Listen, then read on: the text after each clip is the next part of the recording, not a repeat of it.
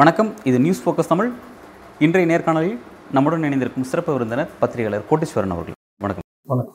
சத்தீஸ்கர் மிசோரம் தெலுங்கானா உள்ளிட்ட ஐந்து மாநில தேர்தல் பிரச்சாரம் வந்து பெரிய அளவில் போயிட்டு தேர்தல் வேட்பாளர்கள் எல்லாருமே நியமிச்சிட்டாங்க அப்படிங்கிறத பார்க்குறோம் அதிருப்தி அடைந்த வேட்பாளர்கள் அந்த கட்சிக்கு எதிராக பல்வேறு இடங்களில் போராட்டம் செய்கிறத பார்க்குறோம் எப்படி பார்க்குறீங்க சார் அந்த தேர்தல் அப்டேட்ஸ் எல்லாம்? எப்படி நடந்து எலெக்ஷன்ஸ் ஒர்க் எப்படி போயிட்டு இருக்கு எப்படி பார்க்குறீங்க முதல்ல வந்து பார்த்தீங்கன்னா என் எனி தேர்தல் மக்களோட திருவிழா. மக்களுக்கு என்ன வேணும்? அவங்கள யார் ஆளணும் அப்படின்றது தேசத்துக்கு டெமோக்ரஸிக்கு எஜமானர்கள் யாருன்றது தீர்மானம் பண்ணுறது தான் தேர்தல்.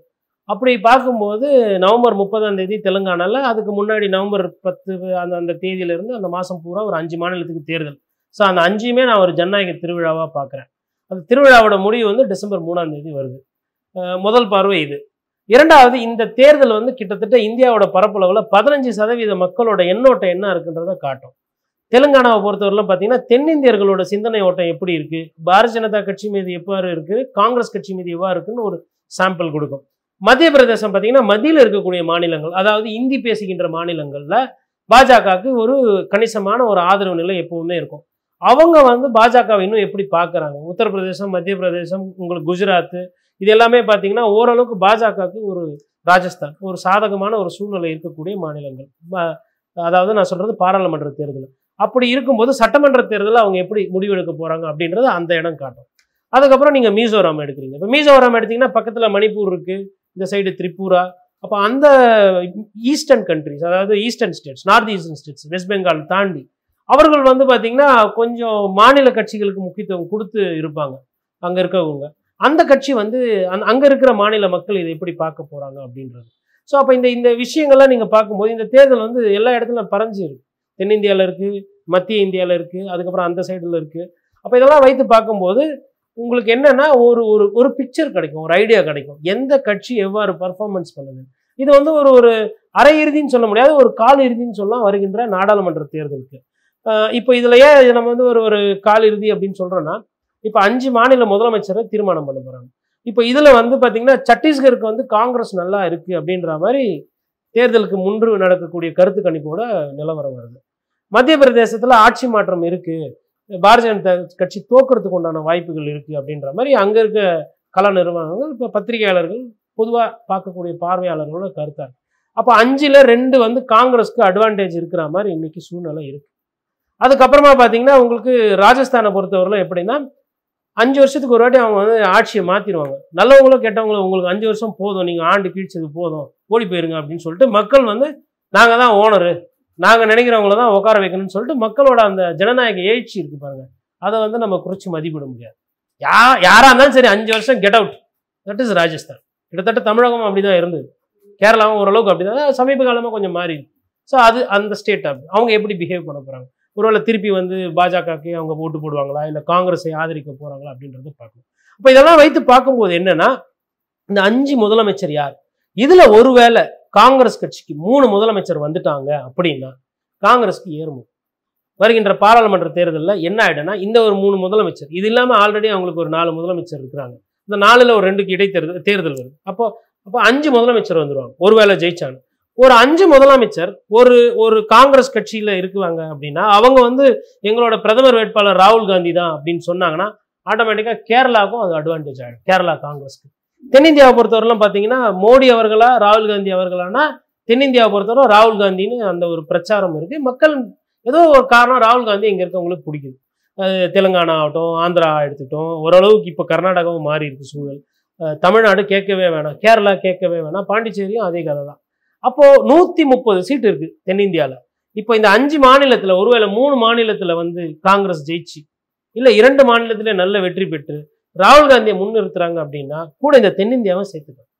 அப்ப என்ன ஆகும்னா காங்கிரஸ்க்கு தேவைப்படுகின்ற அந்த ஒரு களம் இந்த தேர்தலை சந்திக்கிறதுக்கு அந்த தைரியம் தெம்பு திராணி பலம் பணபலம் குறிப்பா ஏன்னா அஞ்சு முதலமைச்சர் இருக்கிறாங்கல்ல எல்லாம் வசூலா இவங்கெல்லாம் என்ன தேசத்துக்கு திருப்பி விடுதலை வாங்குறதுக்காக அரசியல் இருக்காங்க இல்ல. குடும்ப அரசியல் பண்ணணும் ஊழல் பண்ணணும் காங்கிரஸ் கட்சி அதுக்கு விதி விதிவிலக்கல்ல நீட் இவங்க தான் கொண்டு வந்தாங்க. ஜிஎஸ்டி இவங்க பீரியடில் தான் குஞ்சு பொறிச்சது அடகாத்து அதை பெருசாக்குனது பாஜக.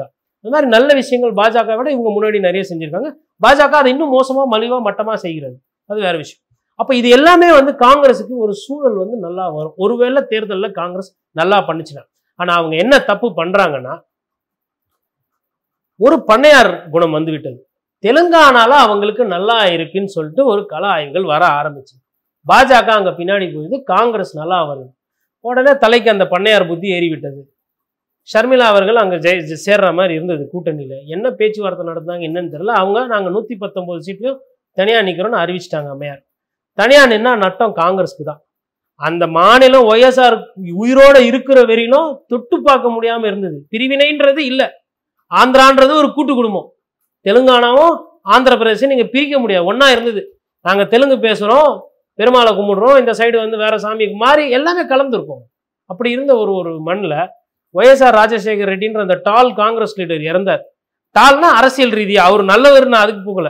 அவர் மீதும் குற்றச்சாட்டுகள் இருக்குது அது வேற விஷயம்.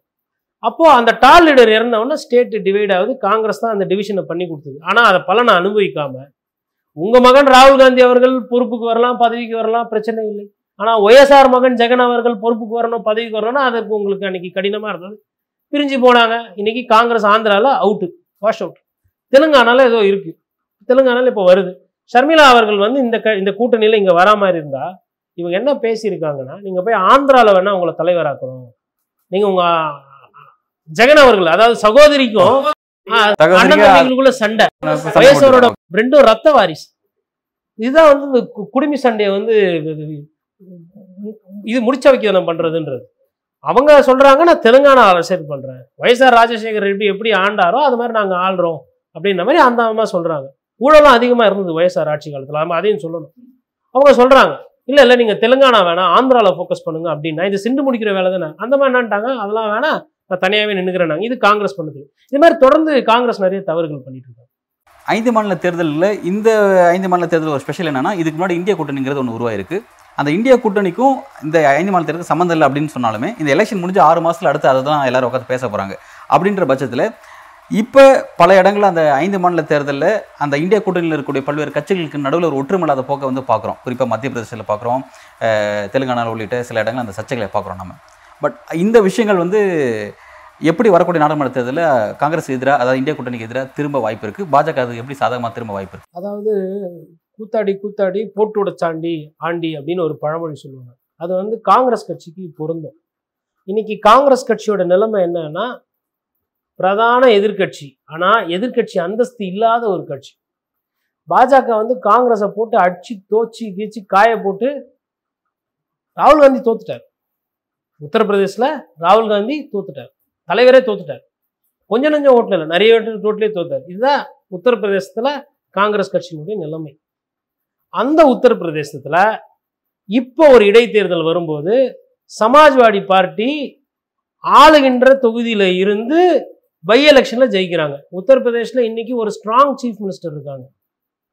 ஒரு ஸ்ட்ராங் ஸ்ட்ராங் சீஃப் மினிஸ்டர் இருக்கும்போது யோகி ஆதித்யநாத் மாதிரி ஒரு சிஎம் இருக்கும்போது பிஜேபி சிஎம் பை எலெக்ஷன் தோக்குற அளவுக்கு அங்கே சமாஜ்வாடி கட்சி இறங்கி வேலை பார்க்குது.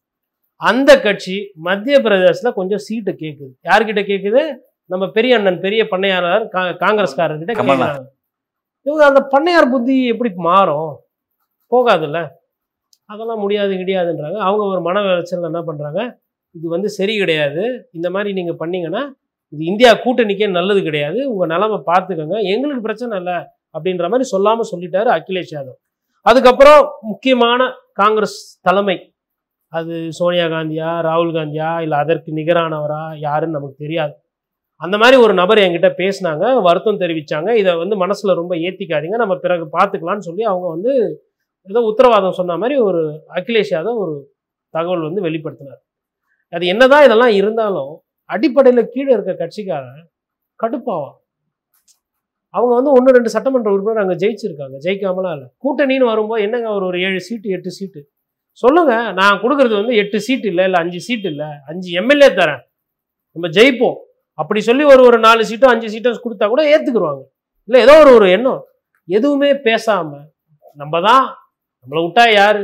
இந்த மனப்பான்மையினால தான் இன்னைக்கு காங்கிரஸ் வந்து செல்லா காசா இருக்கிறது சார் இப்போ இந்த இடத்துல நான் ஒரு குறுக்கிடுறேன்.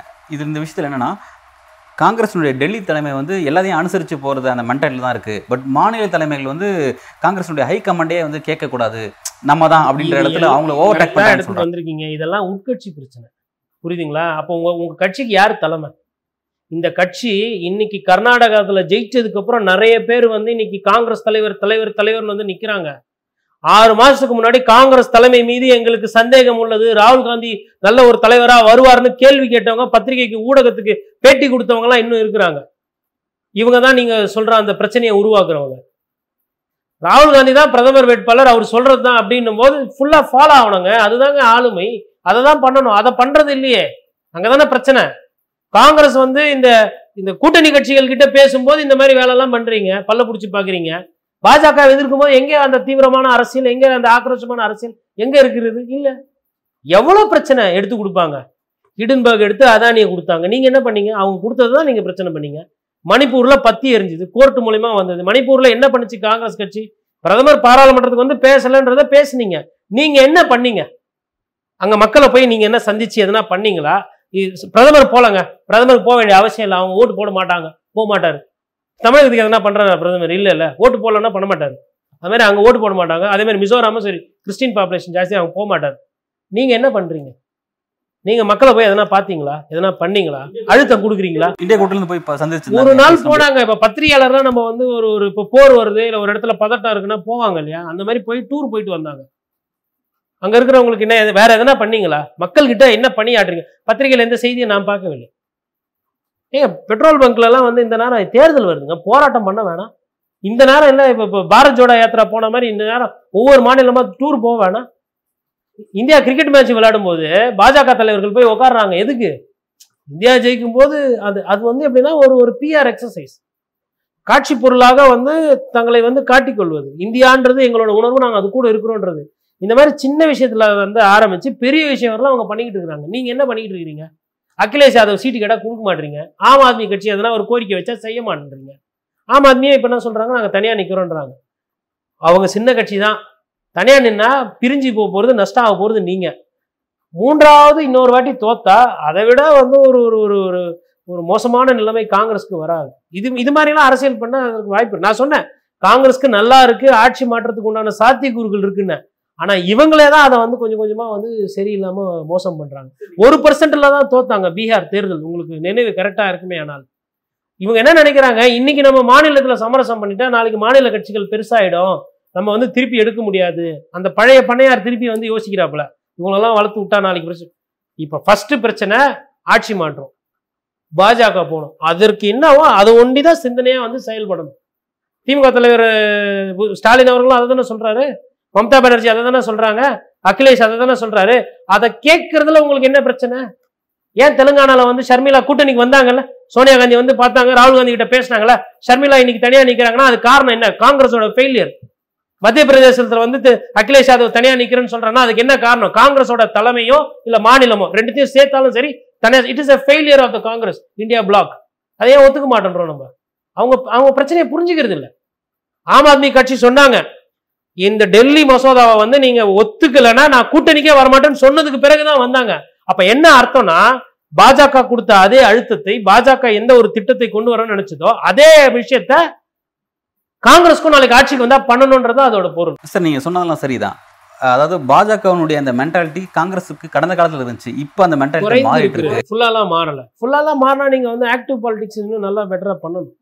மக்கள் சார்ந்த அரசியல். ராகுல் தலைமையில அது மாறி இருக்கு அப்படின்னு சொல்லி காங்கிரஸ் சொல்றாங்க. எனக்கும் அந்த கருத்து மீது ஒரு ஒரு நம்பிக்கை வருகிறது. பட் ஆனா ஒரு சில நேரத்துல கள நிலவரங்களை பார்க்கும்போது அது சரியா அது படல அது. நீங்க வந்து ஒரு ஒரு ஒரு இப்போ ரெண்டு மாநிலத்துல அவங்க ஜெயிப்பாங்க மூணு மாநிலத்துல ஜெயிக்கிறதுக்கு சாத்தியக்கூறுகள் இருக்கு. அதை கன்சாலிடேட் பண்ணணும்ல. கடைசி நேரம் வரலாம் நெக் டு நெக்கா வைப்பீங்க நீங்க ஒரு தேர்தலை. பத்து வருஷம் எதிர்க்கட்சியில இருக்கீங்க. ஒரு எதிர்க்கட்சி எப்படி வீரியமாக இருக்க வேணும்? தோழமை கட்சிகளை ஒத்துமையாக சேர்த்து செல்லணும். ஒரு கூட்டணி வியூகம் அமைக்கணும் ஒரு எலக்டோரல் ஸ்ட்ராட்டஜி இருக்கணும் ஒரு கேம்பெயின் டாப் கிளாஸ்ல இருக்கணும் எதிர் அரசியல் பண்ணணும் இறங்கி அடிக்கணும். எதுவுமே இல்லையே. தேர்தல் மாதிரி ஆயிருக்கு நம்ம தான் பேசிக்கிட்டு இருக்கிறோம். எங்க வந்து உங்களுக்கு காட்சி ஊடகத்திலயோ அச்சு ஊடகத்திலயோ ஒரு பெரிய பேசுபொருள் வரலையே? சிலிண்டர் தலைமையில தூக்கி வச்சு நேரம் பிரச்சாரம் பண்ண வேணா ராகுல் காந்தியும் பிரியங்கா காந்தியும். வெறும் போராடலாம் டாடா காட்டுறது அரசியல். ஊடகங்கள்லாம் தொடர்ச்சியா வந்து காங்கிரஸ் உள்ளிட்ட இந்தியா கூட்டணி புறக்கணிக்குது. அவங்க எந்த ஆளும் தரப்புக்கு எதிராக எந்த கருத்துக்கள் தெரிவிச்சாலும் அந்த தொடர்ச்சியா புறக்கணிக்கிறது அப்படின்னு சொல்லி வெளிப்படையா. பேசுவாங்க. ஊடகத்துக்கு தேவை விளம்பரம். ஓகேங்களா? அது ஒரு பார்வை. ஊடகத்துக்குன்னு ஒரு தர்மம் இருக்கு. அது இரண்டாவது பார்வை. இது ரெண்டு விஷயத்துல ஊடகம் எங்க வந்து சரியா செய்யல அதை சொல்லுங்க. நீங்க விளம்பரம்னு ஒன்று கொடுத்தா அவங்க அதை போட போறாங்க. விளம்பரமா நீங்க கொடுக்குறீங்களோ? அது எந்த ஊடகமா இருந்தாலும் போடும். இன்னொன்று ஊடகத்துக்குன்னு ஒரு தர்மம் இருக்கு. பிரதான எதிர்க்கட்சி விளம்பரமும் கொடுக்குது. பிரச்சாரமும் நல்லா போகுது. மக்களை களத்துல சந்திக்கிறாங்க.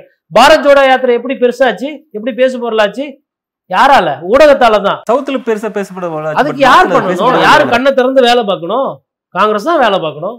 என்ன நீங்க அப்படியே பண்ணையார் மாதிரி உட்காந்துருப்பீங்க செகண்ட் ஃப்ளோர்ல எல்லாரும் கீழே வந்து ஐயா அப்படின்னு ஓட்டு போட்டு அப்படியே தூக்கி பிரதமரா உட்கார வச்சிருவாங்க. உழைக்கணும் சாமி. கொஞ்சம் அதுதான் அங்க பிரச்சனை. எல்லா குடும்ப அரசியல்ல வந்து வந்து வந்து வந்து கீழே இருக்கிற அரசியலே புரியாம போயிட்டாங்க அவங்களுக்கு. அவங்களுக்கு பிரச்சனை அங்கதான் வருது. இந்த ஒரு காரணத்தை சொல்லியோ இந்த ஊழல்ன்ற இன்னொரு காரணத்தை சொல்லியோ பாஜக எல்லா தலையிலும் மிளகா அரைக்க பாக்குறாங்க கூடவே மதவாத பிரச்சனை வேற. சாமி பேரை சொல்லி ஏமாற்றுகிறார்கள். அப்ப இதெல்லாம் உணரணும்ல காங்கிரஸ். ராகுல் காந்தி ஒண்டி உணர்ந்தா பத்தாது. ராகுல் காந்தி உணராதவங்களுக்கு எல்லாம் இடத்த காட்டணும். சச்சின் பைலட் எவ்வளவு பிரச்சனை கொடுத்தாரு? விசிறி விட்டுக்கிட்டு இருக்கிறீங்க மயில் ரகால பிரச்சனை கொடுக்குறவர. அப்ப நாளைக்கு சீட்டு எல்லாம் மாறி போச்சுன்னா அப்ப அந்த தோல்வி யாரை பாதிக்கும்? காங்கிரஸ் கட்சி தானே பாதிக்கும்? கர்நாடகத்தில் பிரச்சனை இல்லை சரி பண்ணீங்க. சித்தராமையாவும் சிவகுமாரும் ஒத்துமையா போனதுனால கர்நாடகத்தில் ஜெயிச்சிங்க. இன்னைக்கு காலரை தூக்கி விட்டு போறீங்க. அந்த மாதிரி ஒரு அணுகுமுறை மற்ற மாநிலத்துல இன்னும் வரல. வரணும். பாஜக பார்த்துக்கிட்டீங்கன்னா வந்து பிரதமர் மோடி தான் அதோட ஒற்றை முகமா இருக்காரு. எந்த மாநிலத்திலையும் மாநில தலைமை அதுக்கான பிரதிநிதித்துவம் கொடுக்க மாட்டேங்கிறாங்க அப்படிங்கிற அவங்களுக்கு விமர்சனம். அதாவது கடந்த காலத்துல இந்திரா காந்தி எப்படி இருந்தாலும் அந்த மாதிரியான இடத்துக்கு மோடி நகர்ந்து வந்திருக்காருன்னு சொல்லி சொல்றாங்க. கடந்த காலத்தில் நம்ம செஞ்ச தப்ப நம்ம அப்படி இருக்கக்கூடாது அப்படிங்கிறனால மாநிலத்துக்கு காங்கிரஸ் பல்வேறு அந்த தலைமைகளுக்கு கொஞ்சம் கூடுதலான அதிகாரத்தை கொடுக்குறாங்க. ராகுல் தலைமையான காங்கிரஸ் அதை கொடுக்குறாங்க. பட் அதுவே காங்கிரஸ் இன்னைக்கு எதிராக திரும்புதுன்னு பார்க்கலாமா? அது திரும்பாதுங்க. அது வந்து இன்னைக்கு தேதியில் பலத்தை தான் கொடுக்கும். சரி இங்கே வந்து என்னன்னா ஒரு ஸ்ட்ராங் லீடரை வந்து மக்கள் விரும்புகிறாங்க நீங்கள் வந்து ஒரு ஒரு அமைதியாக ஒரு ஒரு காந்தியவாதி போல் நீங்கள் இருக்கிறீங்க. இல்லை உங்கள் செயல்பாடு வந்து ஒரு ஆக்ரோஷமான அரசியல்னா மக்கள் வந்து ஏதோ காரணத்துக்காக அதை விரும்புறதில்ல. படமே எடுத்துக்கோங்க. ஒரு நூற்றி நூறு நூற்றி ஐம்பது பேரை போட்டு தூக்கி போட்டு மிதிச்சாதான் அந்த படம் ஓடுது. எப்போ அதில் லாஜிக் இல்லை பூரா கிராஃபிக்ஸு ஸ்கிரிப்ட் சொன்ன மாதிரி அடி வாங்கினோம்னா அந்த உண்மைக்கு வந்து அங்கே முகம் இல்லை அந்த வசீகரம் இல்லை. அப்போ ராகுல் காந்தி அவர்கள் அதை கொஞ்சம் புரிஞ்சுக்கணும் ஒன்று அப்போது இன்னும் அந்த ஆக்ரோஷமான அரசியலை வெளிப்படுத்த வேண்டிய கட்டாயம் இருக்குது அப்போ அங்கே வந்து தவறுறாரு ஆனால் இவங்க சுற்றி வந்து ராகுல் காந்திக்கு முக்கியத்துவம் முன்னுரிமை கொடுக்குற மாதிரி சொல்கிறாங்க அது என்னதான் நீங்கள் அந்த முக்கியத்துவம் முன்னுரிமை கொடுத்தாலும் கூட இன்னைக்கு தேதியில் அது ராகுல் காந்தியை கொஞ்சம் பலப்படுத்தும். ராகுல் காந்தி என்னைக்கு மோடி அவர்களை போல நம்ம தலைவன் ஆகிட்டோம் நம்ம பிரதமர் ஆகிட்டோம் நம்ம கேட்கறதுக்கு யாருமே இல்லைன்னு நினைக்கிறாரோ அன்னைக்கு அங்கிருந்து இறங்கும் முகமாகும் ஒரு காலத்துல மோடி அவர்களை பாஜகவில் கீழே இருக்கிறவங்க மற்ற ஆர்எஸ்எஸ் போன்ற இயக்கங்கள் வந்து இல்லை அத்வானியை விட இவர் கீழே இருந்து வராரு இவரை நம்ம அனுப்புவோம் அப்படின்னு சொல்லி மோடியை வந்து ஒரு ஒரு சிம்பிளான ஒரு பர்சனாகவும் அவர் வந்து ஒரு எளிமையான ஒரு கீழே இருந்து வந்தவர் இந்துத்துவ கொள்கைகளை ஊறினவர் அப்படின்ற மாதிரி அந்த கட்டமைப்பு கொடுத்து மோடி அவர்களை வளர்த்து வளர்த்து வளர்த்து எடுத்துகிட்டு போய் மேலே விட்டாங்க. இன்னைக்கு அது குத்துதே குடையுதேன்னு இருக்கு அதனால இ- மேலே போயிட்டார் மோடி. இதுக்கப்புறம் மோடி அவர்களுக்கு இறங்க முகம். ராகுல் காந்தி ஆல்ரெடி கீழே இருக்காரு. அதனால இனிமேல் அந்த ஸ்டாக்ஸ் ஷேர்ஸ் வந்து இனி ஏறும். ராகுல் காந்திக்கு ஏறும். ஆனால் கேர்ஃபுல்லாக இருக்கணும். நம்ம பதவி வரும்போது தான் பணிவு வரணும். பட் அன்ஃபார்ச்சுனேட்லி நம்ம ஊரில் தலைவர்களுக்கு வந்து பணிவு வர்றதில்ல. கூட அந்த பந்தா அந்த ஒரு என்ன சொல்றது? இந்த மக்களை சந்திக்காத ஒரு நிலை கட்சிக்காரர்கள் என்ன சொன்னாலும் கேட்காத அந்த காது இப்படிதான் போகுது. இந்தியா கூட்டணிக்குள்ள அந்த இன்னும் தேவையான அளவுக்கு அந்த பிணக்கம் அந்த இணைப்புங்கிறது இன்னும் உருவாயில்லை அப்படிங்கிற ஒரு விஷயத்தை குறிப்பிடுறீங்க ரைட் ஓகே இது ஒரு பக்கம் இருக்கும்போது கூடவே வந்து காங்கிரஸ் முன்னெடுக்கக்கூடிய ஒரு அரசியல் அப்படிங்கிறது சாதிவார கணக்கெடுப்பு அப்படிங்கிற விஷயமும் முதலாளித்துவ அரசியல் எதிர்க்கிறது அப்படிங்கிற ஒரு விஷயமும் அவங்களோட இருக்கு. இந்த விஷயத்துல இந்த இந்திய கூட்டணிக்குள்ள ஒரு ஒற்றுமை இல்லை பல்வேறு மாநில தலைவர்கள் வந்து அந்த கருத்துக்கு உடன்படலை அப்படின்னு சொல்லி சொல்றாங்க. அது உண்மையிலே அந்த கோரிக்கை இந்திய கூட்டணி பாதிக்குமா? அது எப்படி பாக்குறீங்க? இல்ல அது வந்து அந்த விஷயத்துல வந்து இந்தியா கூட்டணியில ஒற்றுமை இருக்குன்ற மாதிரி தான் நான் பாக்குறேன். நேற்று வந்து அகிலேஷ் யாதவ் வந்து ஒரு ட்வீட் ஒன்று போடுறாரு. அது என்னன்னா ஒரு சமாஜ்வாடி கட்சிக்காரர் இதில் வந்து ஒரு வாசகங்கள் எழுதிட்டு அந்த கட்சியினுடைய கொடியை வந்து பெயிண்ட் அடித்து முதுகில் வந்து போட்டுவிட்டு நடந்து போகிறாரு அதில் வந்து என்னன்னா பிடிஏ வில் வின் அப்படின்றாரு. பிடிஏ அவங்க எதை சொல்கிறாங்கன்னா பேக்வேர்டு கம்யூனிட்டி அதுக்கப்புறமா வந்து தலித்ஸ் அண்ட் ஆதிவாசி. அதாவது உங்களுக்கு ராஜ இது நீங்கள் உத்தரப்பிரதேசம் எடுத்தீங்கனாலும் சரி அதே மாதிரி இந்த சைடில் வந்துட்டு நீங்கள் பீகார் எடுத்தீங்கனாலும் சரி அந்த மை ஓட்ஸ்னு சொல்லுவாங்க. முஸ்லீம் யாதவ் ஓட்ஸ் அது கூட வந்து தலித் ஓட்ஸு அப்புறம் அதர் பேக்வர்ட் கிளாஸ் அந்த கம்யூனல் அதாவது வாழ்க்கையில் வாழ்வாதாரத்தில் மேம்படுத்தாமல் பாதி நிலையிலையோ இல்லை அதுக்கு கீழ் நிலையிலோ இருக்கிறவங்களாம் ஒற்றுமை சேர்றதை நம்ம பார்த்துருக்கோம். அந்த போலரைசேஷன் வந்து இந்த ரெண்டு மாநிலத்தில் ஆகும் உத்தரப்பிரதேசலையும் பீகார்லையும். அதனால தான் வந்து பீகாரில் வந்து நிதிஷ்குமார் அவர்கள் ஜனதாதள் தலைவர் என்ன சொல்றாருன்னா சாதிவாரி கணக்கெடுப்பு முக்கியம் அப்படின்னு சொல்லி அகிலேஷ் யாதவும் சரி தேஜஸ்வி யாதவும் சரி இந்த இந்த கோரிக்கைகளை வந்து அவங்க வைக்கிறாங்க. இது வந்து புதுசாக வந்தது கிடையாது. இது வந்து உங்களுக்கு விபி சிங் காலத்தில் இருந்தே ரீஜனல் பார்ட்டிஸ் வைத்த ஒரு கோரிக்கை தான் இப்போ தமிழகம் பார்த்தீங்கன்னா ஐயா ராமதாஸ் ரொம்ப நாளாக கேட்டுக்கிட்டு இருக்க ஒரு கோரிக்கை தான் அப்போ இந்த சாதி வாரிய கணக்கெடுப்பு எதுக்கு எடுக்கணும் போது என்ன ஆகுனா மக்களோட வாழ்வாதாரம் உண்மையிலே மேம்பட்டிருக்கா இல்லையா? படிப்பில் எங்கே இருக்காங்க? கல்வி அந்தஸ்தில் எங்கே இருக்காங்க? வருமானம் ஆண்டு வருமானத்தில் எங்கே இருக்காங்க? அப்படின்ற மாதிரி நிறைய காரணிகள் வரும். அப்போ நிறைய காரணிகள் வரும்போது நீங்கள் இவ்வளோ வருஷம் ஆண்டுட்டு அவங்களுக்கு எதுவுமே செய்யலை அப்படின்ற அந்த குற்றச்சாட்டுக்கு ஆளாகும் போது அவர்களை எதிர்த்து பிரச்சாரம் பண்ணுறதுக்கு வசதியாக இருக்கும். இதுல வந்து எல்லாமே ஒத்து போறாங்க. அதனாலதான் காங்கிரஸ் இன்னைக்கு வந்து சாதி வாரிய கணக்கெடுப்பு காங்கிரஸும் கேட்கிறது. ஏன்னா அடிப்படையில பிரதானமான மக்கள் வருமானம் குறைவாக இருப்பவர்கள். இல்ல வாழ்வாதாரத்தில் கொஞ்சம் பின்தங்கி இருக்கிறவங்க தான் பிரதானமான இந்தியர்கள். அப்படி பார்க்கும்போது இந்த மாதிரி ஒரு சாதி வாரிய கணக்கெடுப்பு எடுத்து இந்த தரவுகள்லாம் வெளியில வருமையானால் அது ஆளுகின்ற பாஜகவுக்கு ஒரு பின்னடைவு. அந்த விஷயத்துல வந்து ஓரளவுக்கு ஒத்துமையா தான் இருக்கிறாங்க. இந்த சீட் ஷேரிங்ல தான் இவங்களுக்குள்ள கருத்து வேறுபாடு வருது. இந்த பிரச்சாரம் பண்றதுல ஒரு கருத்து வேறுபாடு வருது. பிரதமர் வேட்பாளர் யாருன்றத முன்னிறுத்துறதுல ஒரு கருத்து வேறுபாடு வருது. மற்றபடி பாஜக வந்து வீட்டுக்கு அனுப்பணும் பாஜக எதிர்த்து அரசியல் பண்ணணும் எல்லாரும் வந்து கூட்டணி வந்து ஒரு மெகா கூட்டணி ஒரு ஒன்றிணைக்கணும் அப்படின்ற அந்த விஷயத்தெல்லாம் கரெக்டாக தான் போனாங்க. பாம்பே கூட்டம் நம்ம பார்த்தோம். அதே மாதிரி வந்து உங்களுக்கு பெங்களூர்ல கூடுனாங்க. அப்போ எல்லா இடத்துலையும் கூடும்போது வந்து அவங்க பேசக்கூடிய அந்த ஒத்தை கருத்து அப்படின்றது பாஜக அல்லாத ஒரு ஆட்சி வந்து இங்கே வரணும் அப்படின்றது தான் இருக்குது அதனால வந்து இந்த இதெல்லாம் வந்து சிறு சிறு பிரச்சனைகள் இதை விட்டீங்கன்னா நான் சொன்ன மாதிரி முன்னாடி இது பெரிய பிரச்சனையா மாதிரி பாஜக திருப்பி ஆட்சிக்கு வரதுக்கு வாய்ப்பு இருக்கும். ஆனா மக்களோட மனநிலைன்றது பாஜக எதிர்த்து ஓட்டு போட தயாரா இருக்கிறாங்க. அந்த அறுவடை பண்ண வேண்டிய இடத்துல எதிர்க்கட்சி இருக்கு. அங்க திருப்பியும் போய் பழைய பண்ணையார் மாதிரி போய் இருந்துகிட்டு இருந்தா வேலை ஆகாது. பல்வேறு கேள்விகளுக்கு ரொம்ப விரிவாகவும் ஆழமாகவும் உங்களோட கருத்துக்களை வழங்கியிருக்கீங்க. இவ்வளவு நேரம் இந்த நேரத்தில் இணைந்து கருத்துக்களை வழங்கியமைக்கு மிக்க நன்றி.